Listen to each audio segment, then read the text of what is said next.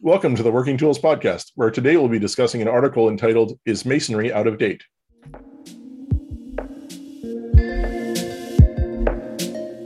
Ladies and gentlemen, brethren all, welcome to the Working Tools Podcast, a casual conversation around Freemasonry. First, it's important to note that our thoughts and opinions are our own and do not reflect those of our Grand Lodge or respective craft or concordant bodies. Please connect with us and ask questions via our website at theworkingtoolspodcast.com.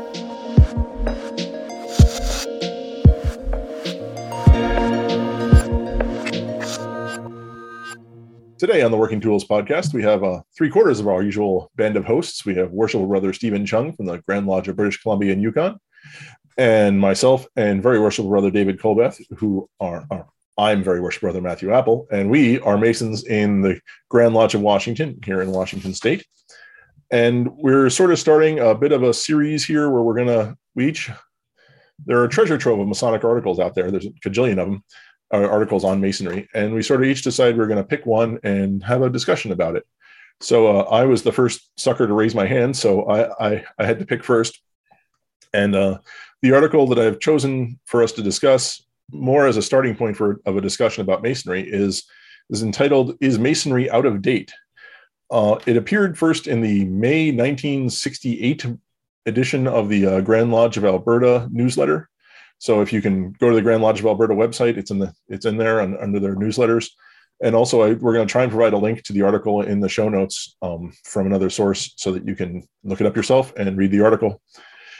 But it's um it's interesting. It was written by a Right Worshipful Brother F.G. Fox, who at the time was district deputy in District Number One in Alberta. Uh, it was published, like I said, in the Grand Lodge Bulletin in May of '68.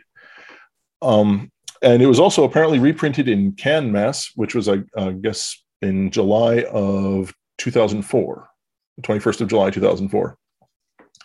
So, with that, um, the article is is essentially questioning if masonry is out of date, if our our practices and our ritual, etc., are are no longer relevant. Um, so, a find the link, go read the article because I think that'll help you understand our discussion because we all, of course, have read it already, and uh, and then come back. We'll pause briefly. There you go. Now you've read the article. You can come back and you can uh, uh, listen to the discussion here. But uh, I guess I, I, sort of chose it. But what did you guys have any sort of broad thoughts on on what it was saying? Was... Go ahead, Steven. I saw you take a deep breath. Well, it, it, I don't know. It, it's been a question that's asked quite frequently, right? Um, because there are a lot of people who are of the mindset that our Constitution is undemocratic and, and our ritual is old fashioned um, and sometimes difficult to understand. Um, and it says, you know, even some even think that our teachings need to be modernized, right? Um, and, and, then it goes into uh, analyzing this step by step and, and the different things about um, modernizing our, our uh, ritual and our, our, craft. And I don't know. Um, I think when you uh, change things and modernize things, you lose a lot of the um, historical reference. I think you lose a lot of um, character, if you will, that you know makes it what it is. You know, the, the thing that immediately struck me was a very similar experience I had when I was district deputy myself, trying to, yes, we had to deliver the Grandmaster's message to the lodges, of course. And then we also were supposed to provide some wisdom, or at least I try to provide some wisdom. very difficult for me to to enhance the experience. Or if I was visiting and they want you to talk about something, right? I can't talk about the Grandmaster's message every single time I visit a lodge necessarily. And so there was a publication that I read, and I I didn't think I didn't think to look it up. I'm just talking thinking about it now, but it, I I read the synopsis of this article in this it was instructions for a, a, lodge instructions for a mason how to improve the masonic experience. And i read it to him and i said when do you think that was published? I said doesn't it, it applies to us today right? In the 2000s in the in the 21st century it applies to us today. Well when do you think it was written? And it was like in the 1940s or 1950s And it was the same stuff, the same issues we were having now, we are having in the 20s and in the 50s and in the 30s. And, and when I saw this was initially published in 1968, I thought, is masonry out of date today in 2021? Is it out of date in 1968, 53 years ago? Is it out of date in 1920? I mean, it's interesting how very similar things are recurring theme in masonry and in the world in general. But it was that's what really struck me initially was that 53 years ago they were talking about masonry being out of date, and just I was just at a installation yesterday, and the new master was talking about how their lodge itself and other lodges he's seen locally are getting a, having a resurgence of interest, especially after the pandemic, of course. But as things we seemingly were calming down, but now there's this new variant. I mean, well, that's a whole other show. uh, but there's a there's a resurgence of interest in Freemasonry. I would agree with that. There's lots of lodges, and ours alone, and lots and lots of lodges are experiencing an interest. And so I think that speaks to the message of the letter too. Is it out of date? No, I don't think masonry is out of date. I think people are clamoring for more ideas or more concepts that this article talks about.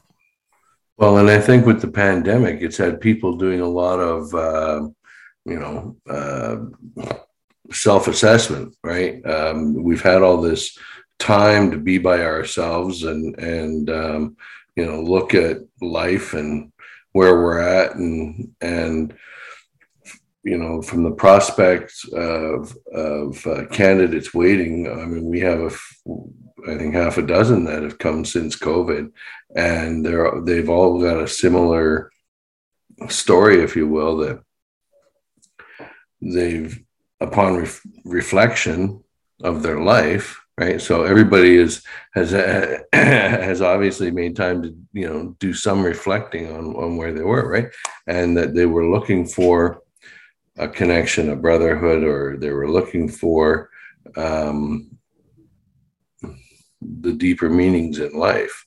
And that one thing or another has connected um, Freemasonry to what they were looking for in their minds, right?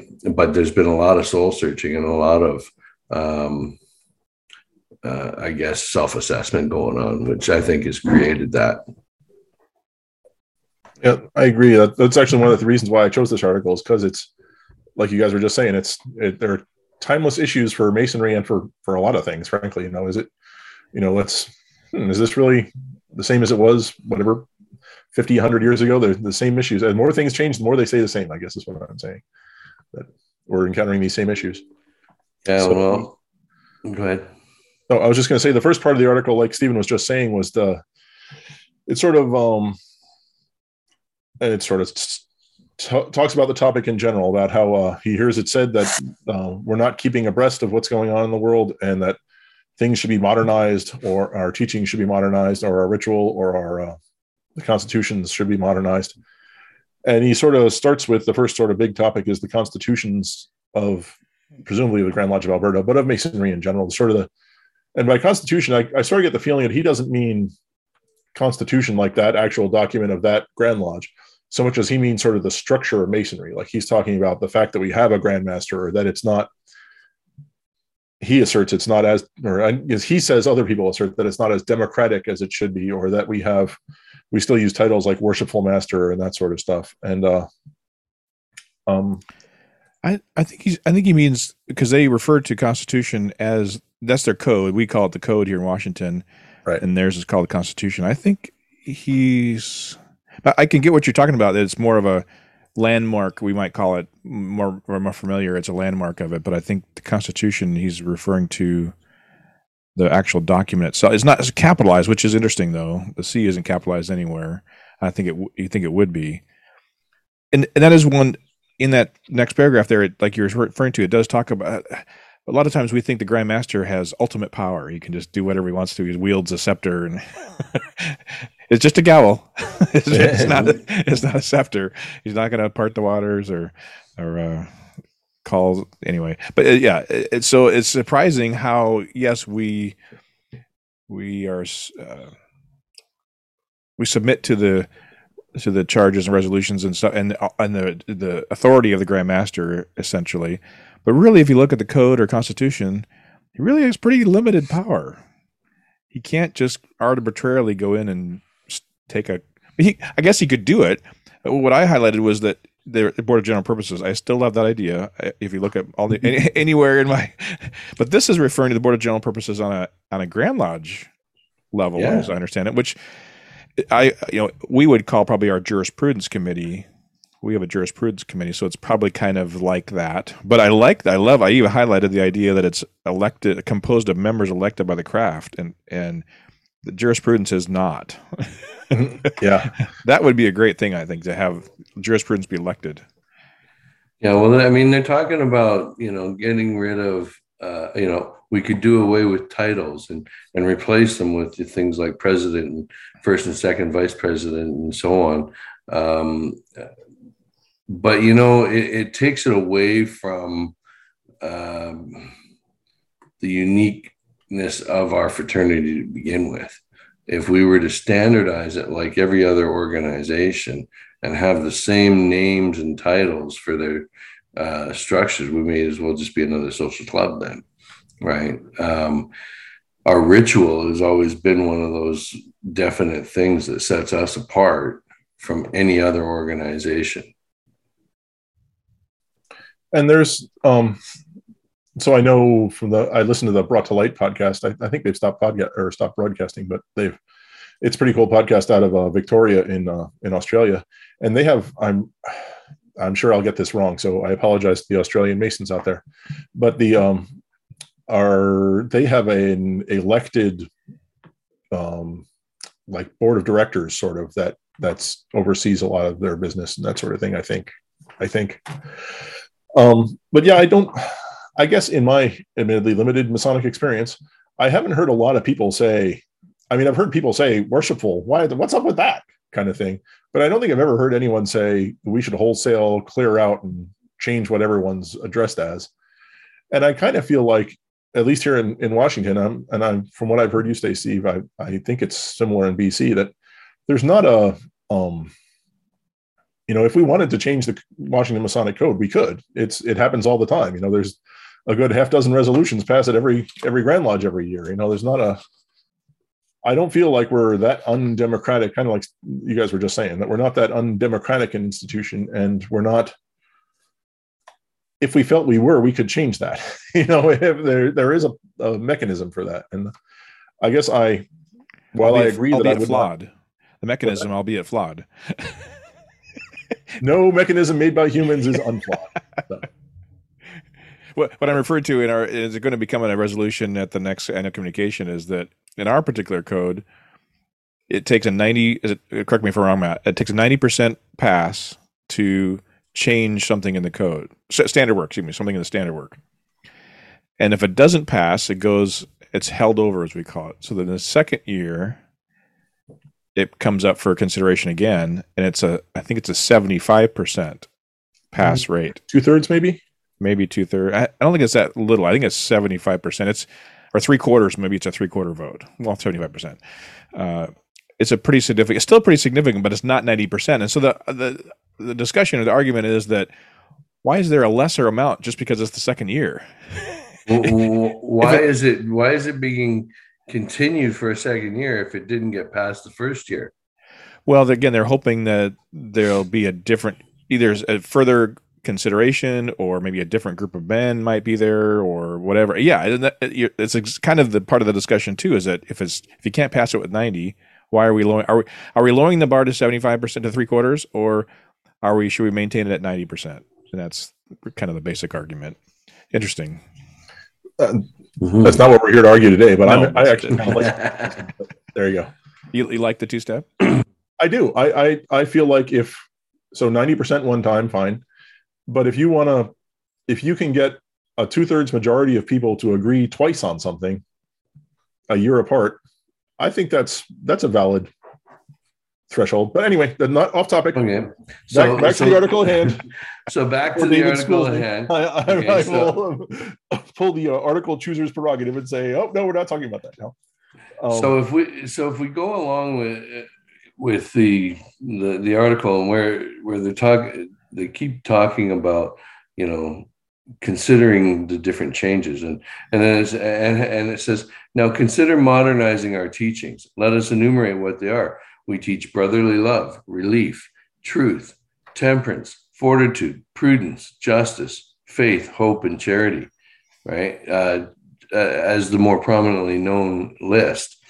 But how can you i mean when you're teaching those things as a subject or i mean how how do you really modernize any of that that that is what it is i mean I, I don't understand how one would even think to change what we have with respect to it because um, our lectures and our, uh, as they say, everything we do is illustrated by symbols and veiled in allegory, right? Well, or or vice versa. Uh, but it's it's like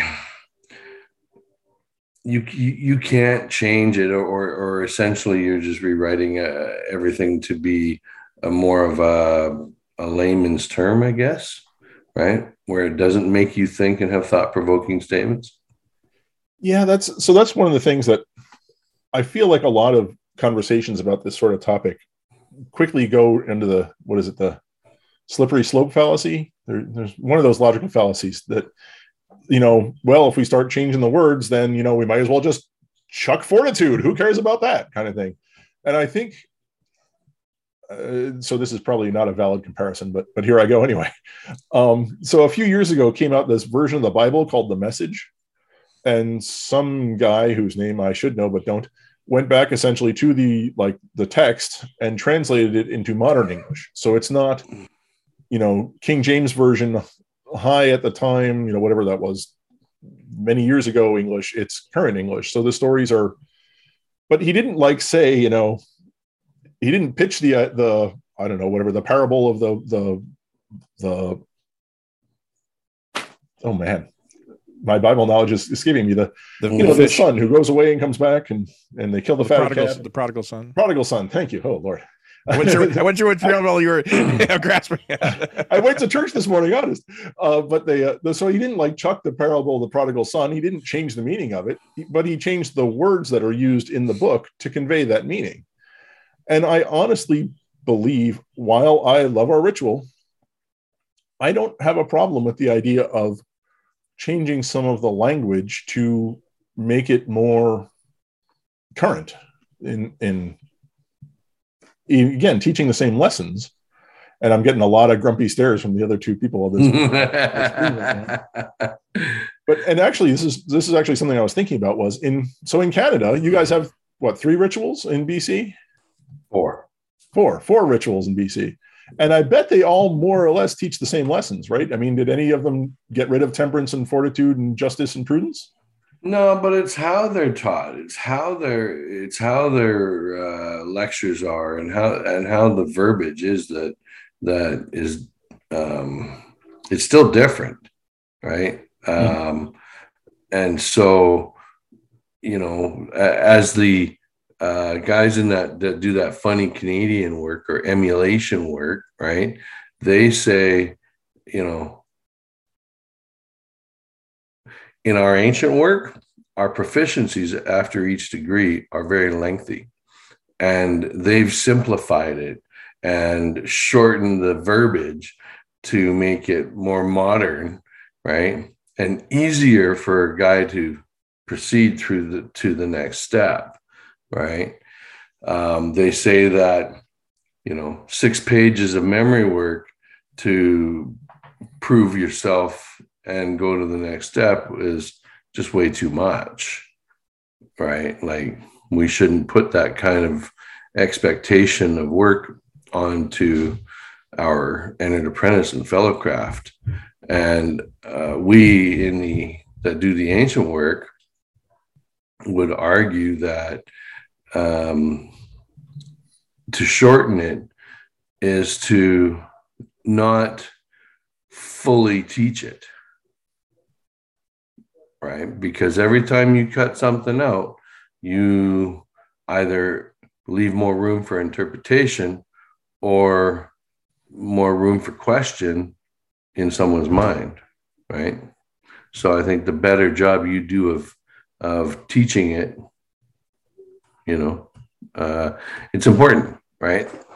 I, I think that comes to the heart of even what this show was originally meant to be about, right? If we had the New American Standard uh, standard work that was plain language and it was described everything and provided the most current and clear information, a guy wouldn't go wouldn't wouldn't feel the need to go and learn more about it because he's already been taught it. So I think it I think it in some regard forces us to have uh, which by the way we're going to have this in our our new uh, we're still trying to find a name for it it's probably going to be some kind of candidate education, uh, not new candidate education, but some kind of a candidate or, or new Mason education program that we're uh, uh, updating. In the back, we we have had in the past up to 60 or 70 questions, which I think is a little bit of overload. A lot of people agree with that. So probably like 20 questions, and then the other 40 or 60 questions will be entitled for a, for discussion. So I, I think that's really what I think that enhances the experience. Even the guys in the 50s, or even when Preston put the work together, I think that it still was meant to be a little archaic or a little bit old, so that it would cause the uh, a man to go and try to learn what it's about and try and understand. Because I may, just like we're doing tonight, I read it one way, you read it a different way, Matt reads it another way and we all have our opinions about what it might say or how it me- what it means to us. And I think that's we're getting right to the core of what Freemasonry is kind of about. Is means a little bit different to each person. Ultimately, yes, we have some standards. We have standard work. We have some rituals. We have some things that we do that are normal and common, and grips and signs and words and those sign of secret other things. But but then there's this other stuff, the allegory, and the, the meaning, the actual meaning to it, I might interpret it differently, and it applies to me. To, and it may apply to me differently today than it does tomorrow or ten years from now. I mean, I'm I'm still listening to lectures, listening to things, going, "Oh, I never thought of it that way," or and I just either I wasn't listening before, or I'm I've had a new experience and now it relates to me differently. It's really fun for me anyway to do that. And then also when you're learning when you're memorizing parts you take time to to think about it and what does that word mean and how like just tonight i, I had an idea of what the this is a bad word to choose the word hoary. I had an idea what it meant but initially in my mind that's not what i thought it meant. And so i went to the dictionary and looked it up. And i went oh that's what that we, means. we are getting to be hoary with age i think. and so uh, it just you know again I, I can read something and have the general idea and general context of what it means but when you take time to study it you'll learn more about it and i think i think that's part of what our ritual you know a, a guy that's coming into masonry or developing himself as a mason he might not understand it and so it gives an opportunity for someone that's like Matt or Steven that's more educated. Uh, Trevor, we've had on the panel. You know, any of the panelists we've had has more knowledge they can share, give an opportunity to share, it does many things. That one, it gives the guy something new to think about. It builds that relationship with that Mason, that mentor or person he's talking to.